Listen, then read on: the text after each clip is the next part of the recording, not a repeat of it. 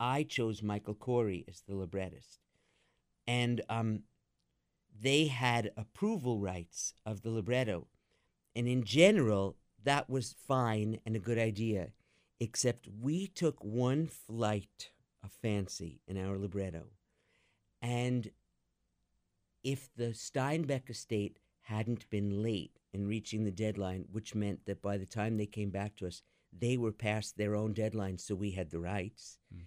They might have objected, and what the the liberty we took was that both Michael and I felt when we read the book that one thing that was really unsatisfying for both of us was when Steinbeck takes the older brother Noah, the slow brother, and basically just disappears him in the book.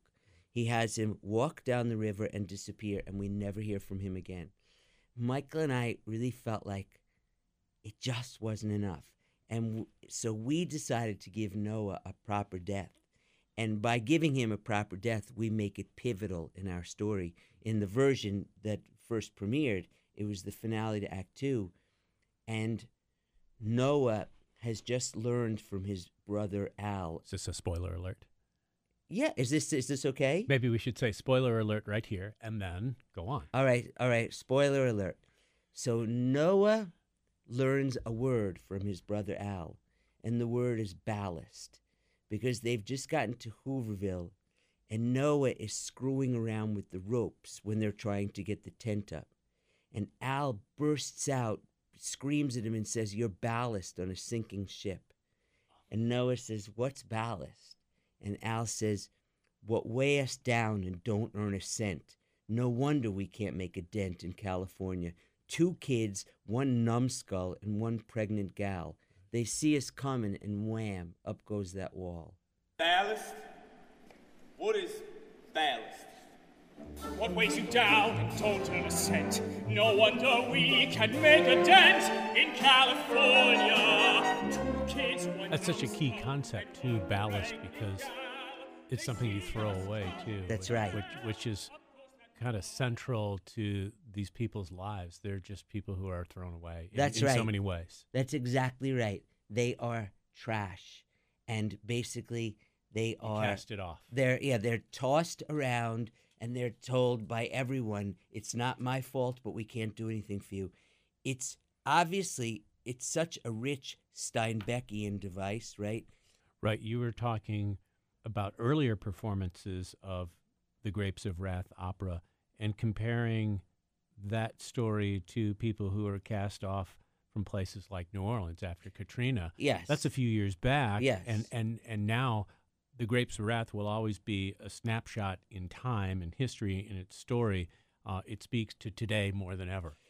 and one of the reasons it speaks today more than ever too is that one of the things about the dust bowl is the dust bowl is basically a man-made disaster but then god mercilessly participates by creating a drought. So you suddenly have a prairie with nothing to hold the dirt down a drought and windstorms.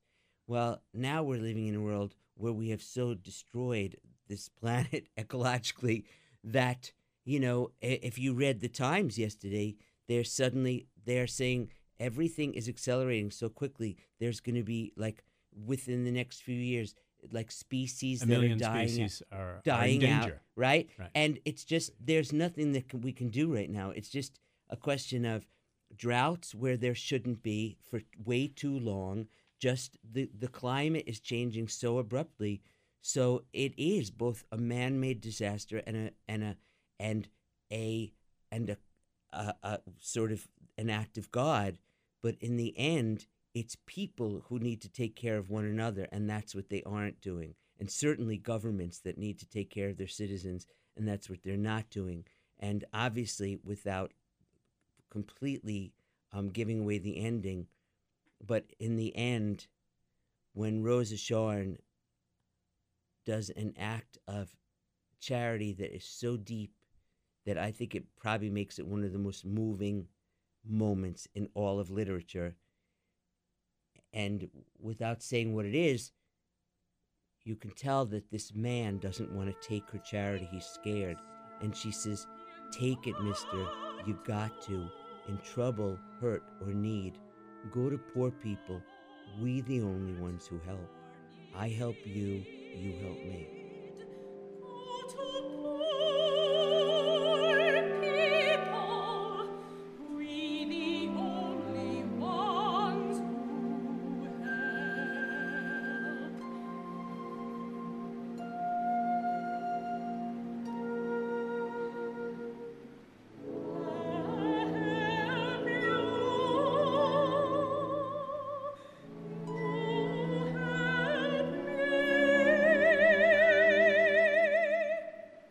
Speaking with Ricky Ian Gordon on WRCJ about the opera The Grapes of Wrath that he's composed with librettist Michael Korie. It's Saturday, May 11th, opening at Michigan Opera Theater through May 19th.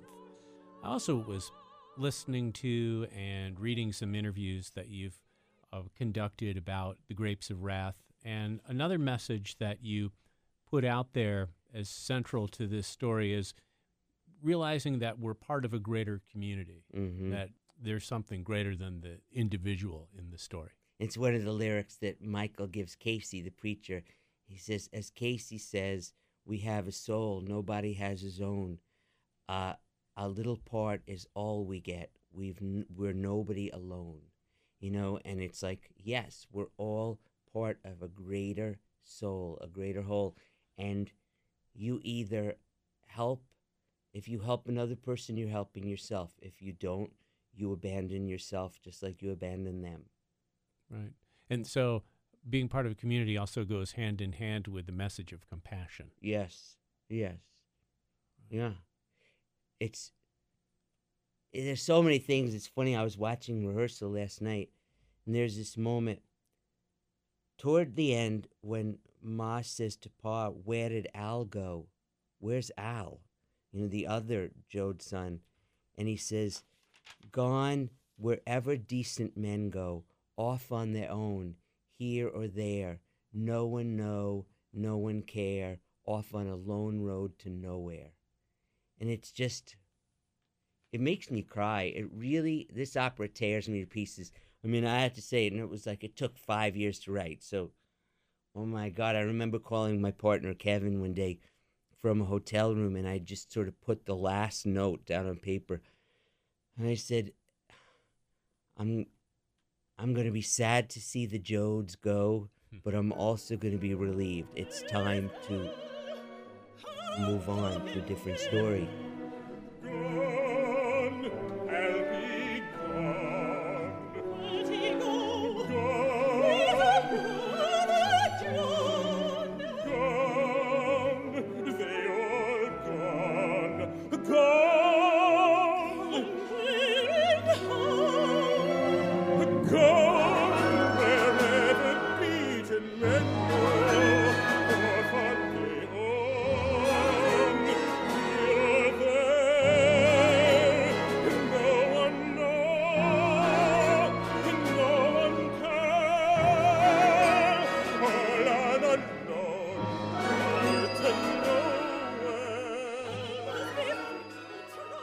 Walk us through the scene Plenty Road. The Plenty Road is a. It's really I love that scene because you know um it's the re- it's the road it's the scene when the Joads finally get on the road.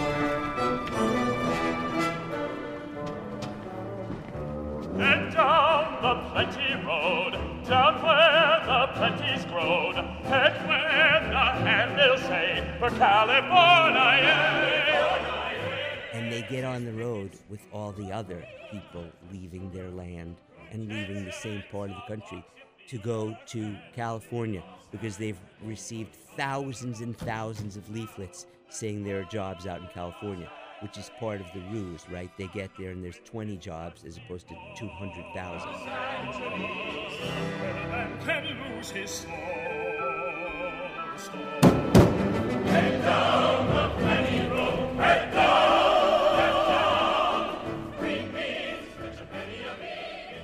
As they go on the road with their excitement and their hope and their uh, optimism. I'm sorry. I was like, so they go on the road with all this optimism, and meanwhile, there's all these people on the road who are like, who are these stinking Okies, these poor people who are clogging up the highways and, you know, coming into our diners asking for 10 cents worth of bread. And, and it's such a stark contrast to what they think it's going to be. And so that is this moment of it's this is that like that it and and I wanted the music to sound like um, those commercials um, for you know Jolly Green Giant peas and you know because I all along I said to Michael it had to be sort of a ballad opera like a set piece opera. It had to feel like a big musical where everything is almost like a song because it would be criminal to create an opera of the Grapes of Wrath, which is in a way the book that belongs to the United States, but the whole world loves it, and to make it musically um, alienating so that only the elite could understand it. That would be the antithesis Yeah, of the point. I felt like when I listened, I, I bring up the, the song um, Plenty Road because I felt like when I listened to it, I turned on the radio from 1936. That's it. You That's know? exactly right. Yeah, head down the plenty road, head down. Yeah, and that is that's a lot of the score is that's what I was going for. yeah, and the orchestration, the instrumentation, it's, it's just, it's not exactly, but the mood is spot on mid 1930s. and it's like placard. It's like placard. It's um, billboard. It's just everything that makes you think of the road. You know? Yeah, totally. What do you want Detroit audiences to take away from this at the end? You know, what you always want people to take away from your work is first and foremost, you want them to be moved. And then you want them to be moved to dot, dot, dot, right? Moved to compassion, moved to ep- empathy, moved to action, but also moved to go to the opera more, moved to realize that opera is a resonant form now.